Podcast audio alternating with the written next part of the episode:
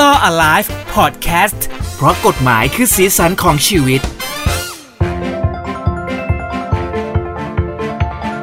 สวัสดีครับ สวัสดีแล้วก็ขอต้อนรับทุกคนนะครับ เข้าสู่คูดี้พอดแคสต์ด้วยนะครับ กับรายการ Law Alive เพราะกฎหมายคือสีสันของชีวิตนะครับ ผมเจพัสวัตพัฒนาเทียนครับ สวัสดีครับยังอยู่ตรงนี้เหมือนเดิมนะครับทนายชาติชาติพรบารมีครับ สวัสดีครับพี่เจ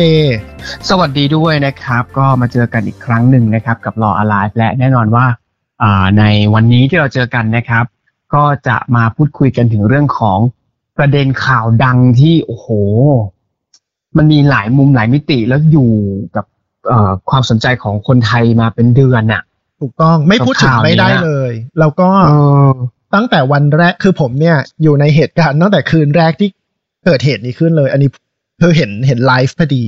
ก็เลยกดอืมเข้าไปดู แล้วก็ตั้งแต่วันนั้นน่ะติดตามเป็นแพนด้ามาสองสามอาทิตย์ พี่เจคงเห็นตามหน้าฟีดผมว่าติดตามใช่ใช่อย่างหนัก เออ ใช่เอ่อคุณผู้ฟังสามารถติดตามได้ทางธนาชาติพรด้วยนะครับ ทาง Facebook ก็จะเป็นเรื่องของการอัปเดตนะฮะสำหรับเอ่อมุมกฎหมายต่างๆ ของคุณทนายชาติพรด้วยนะครับใช่ครับธนาชาติของเราขอบคุณนะมากครับ ครับผม อ่า เพราะฉะนั้นวันนี้เราจะมาพูดคุยกันเรื่องของคดีที่เกิดขึ้นกับคุณแตงโมนี่แหละครับ ว่าหลาย ๆ คนเนี่ย กำลังเหมือนตามหาว่าเออความจริงมันเกิดอะไรขึ้นนะ แต่ว่าเริ่มต้นเลยที่เราคุยกันก็คือเราคงจะไม่ได้ไปแตะเรื่องของคดีที่มันเกิดขึ้น เรื่องของความจริงหรือการค้นหาอะไรแบบนี้นะครับ แต่เราจะมาพูดถึงเรื่องของแง่มุมกฎหมายที่มันเกิดขึ้นในคดีครั้งนี้ เพราะว่ามันมีเยอะมากมายเหลือเกินกับ เอ่อมันมันมันเกิดขึ้นจากความแปลกๆของสิ่งที่เอ่อ situation หรือว่าสถานการณ์ในคดีนี้มันเกิดขึ้นนะเนาะแต่ว่าอย่างนั้นก็ได้ คือมคือเราอาจจะไม่สามารถวิเคราะห์ลงไปเป็นประเด็นบางอย่างที่สังคมสงสัยได้ชัดเจน เพราะว่าเราก็มีข้อมูลจากข่าวเท่านั้นถูกไหมครับ แต่จริงๆทางตำรวจอาจจะมีข้อมูลมากกว่านี้ที่ชัดเจนกว่านี้ก็ต้องรอฟังว่าคดีมันดำเนินต่อไปยังไงในอนาคต แต่วันเนี้ยเราก็เลือกเป็นประเด็นที่สังคมสนใจแล้วเราพูดคุยได้มาคุยกันครับ ครับครับผมอะเริ่มต้นเลยกับเรื่องของเรื่องของการเก็บหลักฐานอืมนะฮะคือมันมีความรู้สึกว่าเออทำไมตำรวจถึงทำงานช้าหรือเปล่า การจะเข้าไปหาหลักฐานต่างๆ ที่มันเกิดขึ้นเอ่อบนเรือวันนั้น หรือว่าบริเวณโดยรอบแถวนั้นอะไรแบบนี้นะครับเป็นประเด็นแรกเลยที่ต้องถูกพูดถึงกัน คืออันเนี้ยต้องต้องพูดแบบกลางๆนะก็คือวันนั้นที่เราดูเนี่ยครับมันมีการเขาเรียกการแจ้งเหตุ ก็คือครับการโทรเข้าไปที่หนึ่งเก้าหนึ่งเพื่อแจ้งว่ามันมีเหตุคนตกเรือเกิดขึ้น คราวนี้ก็ต้องบอกว่าเวลามันเป็นการแจ้งเหตุแบบเนี้ยตำรวจที่เข้ามาเนี่ยจะเป็นลักษณะสายตรวจมากกว่าครับ จะยังไม่ใช่พนักงานสอบสวนที่มีอำนาจในการดำเนินคดีอะสายตรวจครับก็คือเข้ามาดูสถานที่เกิดเหตุว่าเกิดอะไรขึ้น แต่หลังจากนั้นปรากฏว่าบุคคลบนเรือเนี่ย ไม่ได้ให้ความร่วมมือในการให้ข้อมูลกับสายตรวจถูกไหมแล้วก็ครับเอ่อลงไปดำเนินกิจกรรมที่อยู่ในน้ำไปหา คุณแตงโมต่อ แล้วก็ท้ายที่สุดก็คือกลับที่อู่เรือแล้วก็กลับบ้านไปครับนั่นน่ะคือจุดบอดที่ทำให้เรื่องเนี้ยมันช้าลงในระดับหนึ่ง เพราะว่าครับไม่มีใครให้ข้อมูลที่อืมถูกต้องชัดเจนกับทางตำรวจ หรือแม้แต่กระทั่งกู้ภัยเองด้วยซ้ำครับนะแต่จริง ๆ เวลาเกิดเหตุแบบเนี้ยต้องอธิบายว่าเอ่อ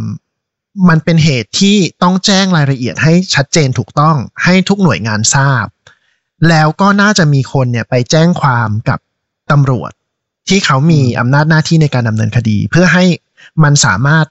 เอ่อมีการ กันโซนที่เกิดอุบัติเหตุ มีการอายัดหลักฐาน หรือว่าควบคุมคนที่เกี่ยวข้องเอาไว้เพื่อตรวจสอบตรวจค้นอย่างรวดเร็วอืมแต่กรณีเนี้ยมันไม่เกิดขึ้น เนื่องจากว่าอืมการแจ้งความกับตำรวจเนี่ย เข้าใจว่าทำในวันรุ่งขึ้นประมาณช่วงเช้าเช้าๆอะหกโมงเจ็ดโมงเช้าอืมหลังจากนั้นเนี่ย กว่าตำรวจจะออกหมายเรียกออกหมายค้นอะไร มันก็ล่วงเลยไปแล้วอืม กลุ่มบุคคลตรงที่เกิดเหตุบนเรือเนี่ยกว่าเขาจะเข้ามาที่สอนอก็คือช่วงเย็นวันถัดไปแล้วนะครับอืมซึ่งเนื่องจากปมันระหลาดล่ามากใช่มันมันล่าช้ามาแบบเนี้ยทำให้การตรวจบางอย่างเนี่ย มันดูว่ามันไม่เห็นผลเหมือนที่มันควรจะเป็นละยกตัวอย่างเช่นอืมการตรวจแอลกอฮอล์อะคือมันอยู่ใช่ในร่างกายแค่ประมาณไม่กี่ชั่วโมงถูกไหมสมมติสมมติอ่านนะครับ อันอันนี้ไม่ได้กล่าวหาใคร สมมติว่าผู้กระทำความผิดมีแอลกอฮอล์ในร่างกายอะ รีบกลับบ้านไปดื่มน้ำดื่มน้ำหาทางขับถ่ายมันออก กลับมาตรวจมันก็ไม่เจอแล้ว อืม ถูกต้องไหมเออเพราะฉะนั้นครับตรงเนี้ยมันก็มีหลาย ๆ ส่วนประกอบกันอะคือตำรวจอยู่ดี ๆ เขาจะไปทำหน้าที่ มันมัน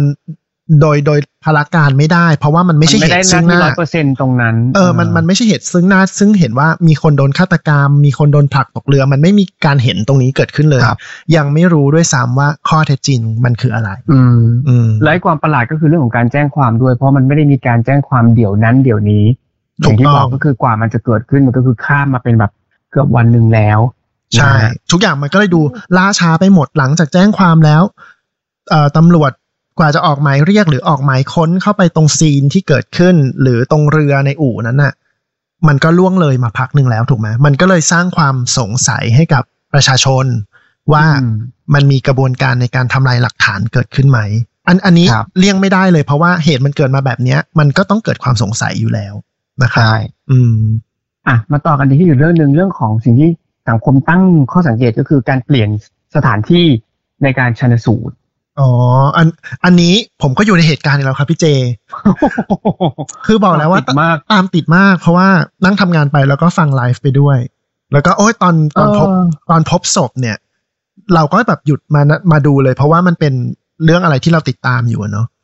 อืมพอพบศพเนี่ยเขาก็มีการประกาศโดยกู้ภัยและนักข่าวเลย บอกว่าจะนำศพไปที่โรงพยาบาลธรรมศาสตร์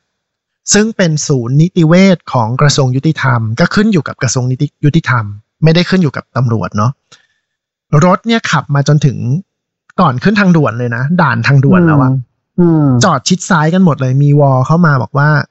เอ่อมีเจ้าหน้าที่ระดับสูงสั่งมาว่าให้เปลี่ยนสถานที่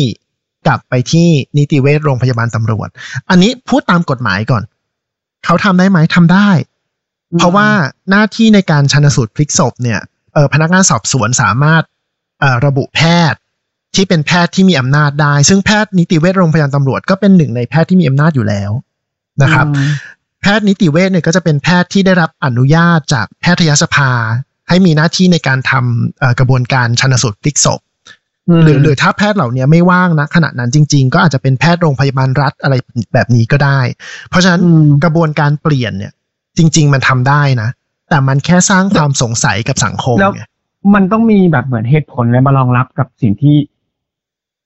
คนเขาตั้งข้อสังเกตไหมอะอันอันเนี้ยหมายถึงแบบมันเหตุผลตรงนี้ต้องเป็นเหตุผลที่ชี้แจง ซึ่งมันไม่เกี่ยวกับความขัดกับกฎหมาย มันไม่ได้ขัดถูกไหมกฎหมายให้อำนาจเขาว่าจะเขาก็เลือกให้แล้วเลือกไปที่ไหนก็ได้ เขาอาจจะเปลี่ยนใจว่า เอ้ย ไปตรงนู้นมันไกล หรือว่าไม่สะดวกให้รีบมาตรงนี้มันใกล้กว่า ก็ได้อืมเพียงแต่ว่ามันไม่ตอบคำถามสังคมเนื่องจากอะไร เนื่องจากว่าบุคคลบางคนที่อยู่ในเหตุการณ์เนี่ย มีญาติพี่น้องเนี่ยความเกี่ยวข้องใด ๆ เกี่ยวข้องกับตำรวจด้วยมันก็เลยสร้างความไม่น่าเชื่อถือเกิดขึ้น เมื่อเมื่อเกิดเหตุการณ์นี้บวกเข้าไป อืมครับเนอะแต่ว่าถามว่าแล้วเขาเขาทำขัดกฎหมายไหมไม่ใช่นะครับ อันนี้ต้องเคลียร์มก็ต้องเป็นมเป็นธรรมกับทางตำรวจเขาด้วยเนาะอืมครับนะฮะแล้วก็เรื่องของการตรวจสารเสพติดก็บอกแล้วเนาะว่าเออจริงๆแล้ว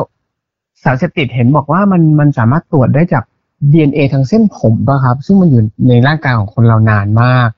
ใช่ อันอันเนี้ยต้องอธิบายให้สังคมเข้าใจนิดนึงก็คือว่าเอ่อตำรวจที่จะสามารถตรวจสารเสพติดได้เนี่ย ต้องเป็นพนักงานสอบสวน ก็คือต้องมียศตั้งแต่เอ่อร้อยตำรวจตรีขึ้นไปเนาะอืมแล้วก็กระบวนการตรวจเนี่ยมันมีกฎหมายหลายอันมากเลยที่มันเกี่ยวข้อง อันแรกสุดเนี่ยเขาเรียกว่าประมวลกฎหมายวิธีพิจารณาความอาญาก็คือ เป็นกฎหมายที่ควบคุมกระบวนการดำเนินคดีอาญาทั้งหมดเนี่ยนะครับเขาให้อำนาจบอกว่าถ้ามีข้อสงสัยว่าไม่ว่าจะเป็นผู้เสียหายก็แล้วแต่ หรือผู้ที่เป็นผู้ต้องสงสัยผู้ต้องหา หรือผู้ที่อืมเกี่ยวข้องกับการกระทำความผิดพวกเนี้ยถ้ามีข้อสงสัยสามารถตรวจสอบได้ โดยที่จะตรวจสอบอะไรได้บ้างนะครับ ตัวอย่างเลือดก็ตรวจสอบได้ เนื้อเยื่อ ผิวหนัง เส้นผม เส้นขน น้ำลายปัสสาวะอุจจาระ สารคัดหลั่งตรวจได้หมดเลยนะครับ แต่กะการตรวจเนี้ยต้องตรวจโดยผู้เชี่ยวชาญก็คือต้องตรวจโดยแพทย์เนาะแล้วก็มีการแตกแต่หนึ่งตัวโตๆว่า แต่ถ้าเกิดบุคคลเหล่านั้นไม่ยินยอมอะไปบังคับเขาไม่ได้ อืมอืมคราวนี้ถามว่าอ้าวแล้วถ้าเขาไม่ยินยอมมันจะเกิดอะไรขึ้นกับเขากฎหมายเขียนไว้เลยครับว่า ถ้าเกิดจะตรวจ แล้วบุคคลนั้นไม่ยินยอม ให้สันนิษฐานเอาไว้ก่อนว่าผลการตรวจอะเป็นผลเสียกับบุคคลนั้น ก็หมายความว่าอืมให้สันนิษฐานว่าเขามียาเสพติดอืมหรือมีแอลกอฮอเขาล์ก็ในเลยร่างขัดขืนในการตรวจ เออเขาอันเนี้ยข่าวออกมาว่าตรวจสามไม่ตรวจสองคราวนี้ก็ต้องดูที่ตำรวจแล้วแหละว่า คนที่ไม่ยอมตรวจอะเวลาส่งสำนวนขึ้นไปอะไม่รู้ว่าคนที่ไม่ยอมตรวจเนี่ย จะโดนตั้งข้อหาหรือเปล่า ถ้าโดนอะ จะไปพิสูจน์กันเอ้ยจะจะใช้กฎหมายตัวนี้ไหมว่า เนื่องจากไม่ยอมตรวจ ให้ถือว่าสันนิษฐานไว้ก่อนว่า มีสารเสพติดในเลือด อืม พี่เจเข้าใจเนอะเข้าใจครับ เออ อันเนี้ย เนื่องจากข่าวมันไม่ชัดเจนเลยว่าสามคนตรวจสองคนไม่ตรวจ ไอ้สองคนเนี่ยอืมคือใคร ไอ้สามคนนั้นคือใคซึ่รงมันก็จะไปส่งผลต่อคดีต่อไปในการสืบสวน ถูกในต้องชั้นศาลแต่เมื่อกี้พูดว่ามันมีกฎหมายหลายตัวเลยจริง ๆ มันมีอีกตัวหนึ่งนะ ก็คือ พรบยาเสพติด พรบยาเสพติดเนี่ยจริง ๆ ให้สิทธิ์เจ้าหน้าที่ตำรวจปปส ซึ่งก็คือเอ่อป้องกันปราบปรามยาเสพติดเนี่ยเขาจะมีบัตรเลยเป็นบัตรตำรวจปปส ซึ่งจริง ๆ แล้วทุกโรงพักอะมีตำรวจแบบนี้อยู่แล้วอืมที่จะต้องทำหน้าที่ในการป้องกันปราบปรามยาเสพติด บัตรปปสเนี่ยสามารถเอามาใช้ขอตรวจปัสสาวะได้เลย ตรวจเลือดตรวจเลือดนี่เข้าใจว่าไม่ได้ ผมไปดูประกาศที่เกี่ยวข้องอะนะ ขอขอตรวจได้เลยเนี่ย เฉพาะปัสสาวะ และถ้าเกิดไม่ยอมให้ตรวจเนี่ย บุคคลนั้นน่ะจะมีโทษจำคุกแล้วหรือว่าโทษปรับจำคุกไม่เกินหกเดือน ปรับไม่เกินหนึ่งหมื่นบาท เพราะฉะนั้นมันก็เลยมีเอ่อพี่ๆทนายหลาย ๆ คนอะ ออกมาตั้งคำถามหรือมาแจ้งความร้องทุกข์เลยด้วย ว่าอืมทำไมถึงไม่ตรวจภายใต้ โดยใช้เกณฑ์ภายใต้พรบยาเสพติด เพราะว่าคุณบังคับเขาตรวจได้อยู่แล้ว อืม เออ แล้วแล้วถ้าเกิดเขาไม่ยอมตรวจแบบเนี้ยคุณดำเนินคดีเขาหรือเปล่า ครับ อย่างเงี้ย เพราะฉะนั้นอันเนี้ยมันก็ดูเป็นอะไรที่ อ่าไม่ชัดเจนอีกข้อหนึ่งแล้วนะว่า อืมทำไมคุณถึงไม่ตรวจคนนั้นสองคนนั้น ซึ่งคือใครก็ไม่รู้อืแล้วมันมีอีกช่องทางหนึ่งที่ก็ดูน่าจะตรวจได้ทำไมถึงไม่ใช้ช่องทางนี้อ่าอันอันนี้ผมวิเคราะห์แต่เราก็ไม่รู้ว่าจริง ๆ แล้วเบื้องหลังอะทางทีมตำรวจท่าน เอ่อทำทำยังไงหรือมันมีการคุยหรือเอ่อ กระบวนการมันเป็นยังไง อันนี้ก็ต้องขึ้นกับตำรวจเขาด้วยนะ ก็ต้องให้ความเป็นธรรมเขา เพราะว่าเขาแถลงออกมาทุกอย่างไม่ได้ไงอืมอืมแล้วเรื่องของการขับเรือบ้าง คือตามข่าวแล้วเนี่ยก็คือเหมือนกับคนที่ขับเรือ ก็คือไม่ได้มีใบอนุญาตในการขับเรืออย่างถูกต้องถูกไหมฮะ คือไม่เลยแค่เป็นเจ้าของ แค่เป็นเจ้าของเรือเฉยอันเนี้ยถ้าพี่เจถามในประเด็นของเรื่องเรือนะเห็นไหมว่า เคสคุณแตงโมเนี่ย เราได้เรียนรู้กฎหมายหลายเรื่องมากเลยนะๆเออมันเยอะมากจริงมันเยอะมากแล้ว ผมว่ามันเป็นอันที่จะทำให้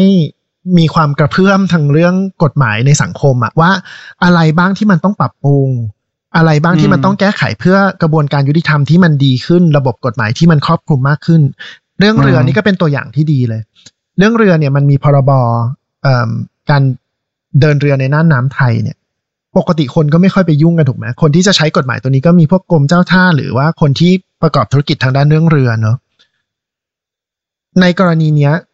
เอ่อใบอนุญาตที่เกี่ยวข้องมันมีสองส่วนด้วยกันครับพี่เจ ส่วนแรกก็คือใบอนุญาตประจำเรือนั้นเลย คือคือเรือทุกลำเนี่ย จะต้องมีการต่อใบอนุญาตก็คล้ายๆทะเบียนรถยนต์เราแบบเนี้ยแหละทุกๆปีก็ต้องมีการต่อใบอนุญาตต่อใบอนุญาต อันแรกสุดก็คือเรือลำเนี้ยใบอนุญาตหมดอายุ อันนี้ผิดครั้งที่หนึ่งละอันที่หนึ่งก็จะมีโทษปรับไม่เกินหนึ่งหมื่นบาท ใบอนุญาตต่อมาเขาเรียกว่าใบใบนายท้าย อันนี้คือชื่อเล่นที่ทุกคนเรียกกันติดปากใบนายท้ายก็คือว่า เป็นประกาศนียบัตรผู้ควบคุมเรือ อืม อันเนี้ยคุณปอใช่ไหมครับ ที่เป็นผู้ขับเรือเนี่ย ก็ไม่มีใช่ใบนายท้าย หรือออคุณโรเบิร์ตที่ข่าวออกมาว่ามีช่วงหนึ่งที่ขับเรือเขาขับด้วย เออก็ไม่มีใบนี้เหมือนกัน เพราะฉะนั้นสองคนเนี้ย ก็มีความผิดว่าเป็นการควบคุมเรือโดยที่ไม่มีใบ อืม ก็มีโทษจำคุกไม่เกินหกเดือน หรือว่าปรับไม่เกินหนึ่งหมื่นบาท ซึ่งตรงเนี้ยผมไปตามข่าวมาก็คือว่าเอ่อเจ้าหน้าที่ของกรมเจ้าท่าได้เข้าไปลองทุกข์กล่าวโทษ บุคคลสองคนนี้เรียบร้อยแล้ว ที่จะเอาผิดตามตามเอ่อข้อหาที่ผมบอกไปทั้งสองอย่าง ครับครับ อืม อะมาส่งท้ายกันอีกเรื่องหนึงแล้วกันเพราะว่าเวลาก็ใกล้เข้ามาแล้ว อีกเรื่องหนึ่งก็คือเรื่องของการดื่มแอลกอฮอล์แล้วก็ขับเรือคืออย่างรถเนี่ยเรารู้อยู่แล้วว่ามันมีกฎหมายชัดเจนเนาะมีกฎลงโทษ มีการตรวจปรับจับอะไรก็ตาม แล้วเรือครับ อันนี้แหละดื่มแอลกอฮอล์มันมีไหมเอออันเนี้ยแหละที่เป็นตัวอย่างที่ดีเลยว่าเคสคุณแตงโมเนี่ย สามารถสร้างแรงกระเพื่อมได้อย่างที่บอก เขาก็ออกมาบอกกันเลยบอกว่า กฎหมายตรงนี้มันยังไม่ครอบคลุม มันไม่เหมือนเออเหมือนเรื่องการขับรถโดยเอ่อดื่มแอลกอฮอล์แล้วก็มีโทษชัดเจนครับ ของเรือเนี่ยมันยังไม่มี เพราะว่าพรบมันเก่ามากเออเหมือนที่อินว่ามันนานแบบหูนานมากแล้วไม่มีใครอัปเดตอะไรเลยใช่ด้วยแต่ว่ามันอยู่ในกระบวนการทำนะครับ แต่ว่าต้องเข้าใจแหละว่ากฎหมายบ้านเราอะกว่าจะทำเสร็จกว่าจะพิจารณาเดี๋ยวโดยกรรมาธิการอะไร อยู่ในกระบวนการทำหมายความว่าก่อนที่จะมีคดีนี้อยู่แล้วเหรอฮะเออเขากล่าวอ้างว่าอย่างนั้นผมก็ไม่รู้นะเออจากเจ้าหน้าที่กรมเจ้าท่าที่ท่านที่มาออกรายการเขาก็บอกว่าอยู่ในกระบวนการ คราวนี้เอ่อถามว่า ตัวการบังคับเรื่องการดื่มแอลกอฮอล์เนี่ยเขาบอกว่ามีนะ แต่เฉพาะกับเรือโดยสาร หมายความว่าเรือเรืออะไรอะเรือข้ามฟากเรืออะไรแบบเนี้ยที่ต้องมีการบรรทุกคนเนี่ยมีการกำกำหนดเอาไว้ว่าคนขับต้องไม่มีผลเขาเรียกเอ่อต้องไม่ดื่มแอไม่ลกดื่อมฮแออลกล์อฮอล์เออถ้าดื่มจะมีความผิด แต่ในเรื่องเรือส่วนบุคคลแบบเนี้ย มันยังไม่มีกฎหมายตรงนี้กำกับเอาไว้ อันนี้ก็เป็นข้อที่ดีเลยว่าเฮ้ยมันต้องมีสิ เพราะว่าเรือก็เป็นยานพาหนะเหมือนกันคุณขับไปโดยประมาทโดยเมา มันก็ทำให้คนอื่น ใช่เสียชีวิตกิดความเสียหายได้ใช่ดังนั้นเหมือนว่าเหมือนตอนนั้นดูข่าวเรื่องนี้พอดีด้วยก็เขาบอกว่า จริงแล้วกฎหมายเรื่องของการลงโทษบทลงโทษคือแค่ห้ามขับ แค่นี้ไม่มีกฎหมาย หมายถึงแบบ ไม่มีบทลงโทษที่เหมาะที่ควรอะ ซึ่งมันควรจะมีการปรับไปตามบริบทของสังคม ถูกต้องนะ ก็คือในคิทุดกวันนี้ เท่าเท่าที่อ่านโทษของมันก็คิดว่าเออโทษมันน่าจะหนักขึ้น หรือว่าอืมรุนแรงขึ้นนิดนึง เพราะว่าเออมันก็เทียบเคียงเป็นการสัญจร โดยใช้ยานพาหนะในทางสาธารณะอยู่ดีอะความรู้สึกอะนะอืมเพราะฉะนั้นโทษมันก็ควรจะแบบหนักขึ้นเพื่อความปลอดภัยของชีวิต แล้วก็อนามัยของทุกๆคนในในในทางน้ำอะทุกประเภทนะครับครับอืมนะฮะอะวันนี้ก็ประมาณนี้ก่อนละกันเพราะว่าอย่างที่บอกมันมีแง่มุมเยอะแยะมากที่ที่เราจะคุยกันในเรื่องของคดีคุณแตงโมนี้นะครับ แต่ว่าเวลาใน EP นี้ของเราหมดลงแล้วก็ ติดตามต่อได้ใน EP หน้าคือ จริงๆแล้วมันเราในระหว่างที่เรากำลังพูดคุยกันในเรื่องของกฎหมายเนี่ยนะครับ เราไม่รู้หรอกว่าคดีอาจจะสิ้นสุดหรือไม่สิ้นสุดหรือว่าไปจบลงหรือไปเจออะไรตรงไหนบ้างนะครับ แต่ว่าเราก็ขอแยกกันเนาะอันนี้คือย้ำกันอีกทีหนึ่งว่ามันจะเป็นแค่เรื่องของแง่มุมกฎหมายที่เกิดขึ้นที่เราเอ่อดึงคดีนี้เนี่ยมาเป็นตัวอย่างใช่ไม่ได้ครับเข้าไปแตะต้องเกี่ยวกับเรื่องของคดีเลยนะครัใช่ครับ แล้วก็ติดตามใน EP หน้าเพราะว่าเรายังจะพูดถึงเรื่องเนี้ยในมุมมองกฎหมายที่เกี่ยวข้อง จะได้มีความรู้กันครบถ้วนในเรื่องนี้นะตามที่ทุกคนสนใจนะครับใช่นะครับอาจเจอกันได้ใหม่ครั้งหน้านะครับ กับคูดีพอดแคสต์ด้วยกับรออะไรเพราะกฎหมายคือสิ่งของชีวิตนะครับ สวัสดีครับ สวัสดีครับ h o ดี้พอดแคสต์ฮูดี้พอดแคสต์เรื่องที่คุณฟังแล้วต้องร้องว่าหูดี